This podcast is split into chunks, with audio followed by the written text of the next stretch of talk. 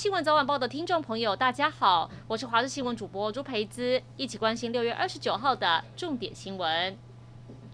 现在不管到哪都要十连制，就连搭车也不例外。但两天前就有一个 Uber 驾驶，因为要求女乘客要十连制被攻击。驾驶说女乘客当时上车也有用手机扫 QR code，但是当司机开口要确认，女乘客就回呛说没有司机要看，就只有你要看，然后还把手机乱摔，还出拳攻击司机，造成司机右肩淤青挫伤，目前已经去医院验伤提告。其实现在为了易调，政府要是追查发现乘客没有落实扫实联制，司机恐怕要被开罚。只希望这个小动作，乘客可以多多配合。苗栗县政府即日起取消移工禁足令，一大早到金源电子这里就有不少移工自己走路上下班，不必再像之前一样靠业者接驳，而且下班后移工也可以自由出门活动。但记者实际询问他们在宿舍被关了这么久，会不会想出门？大部分移工还是摇头说目前都不想出门。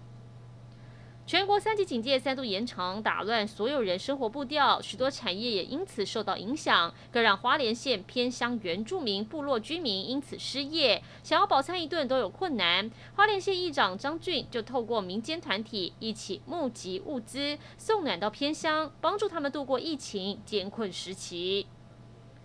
印度变种病毒入侵屏东，引发社区群聚感染。由于传染力很高，让民众都很担心。针对二十七号确诊的芳寮乡果农感染源，目前还在厘清。针对果农曾经就诊的芳寮医院，足迹重叠的民众，县府在芳寮国小开设筛检站，跟昨天一样，一大早就涌入要筛检的民众，大排长龙。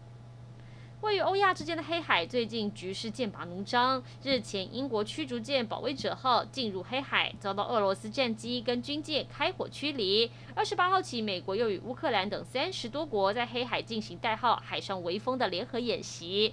俄罗斯表示将严密监控，以防英国军舰乱闯的事件重演。其实，类似军事动作都有精密计算。在黑海演习是挑战俄罗斯二零一四年并吞原本属于乌克兰的克里米亚半岛。由于俄罗斯不停的威吓乌克兰，因此北约等西方国家也决定反制。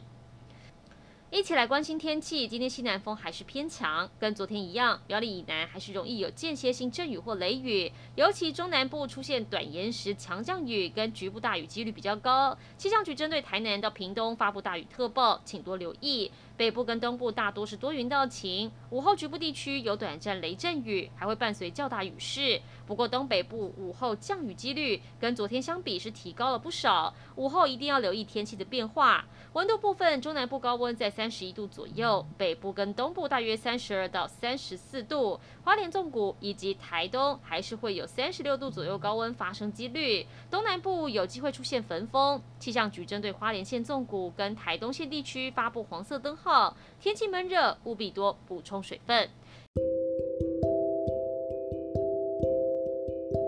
以上就是这一节新闻内容，感谢您的收听，我们再会。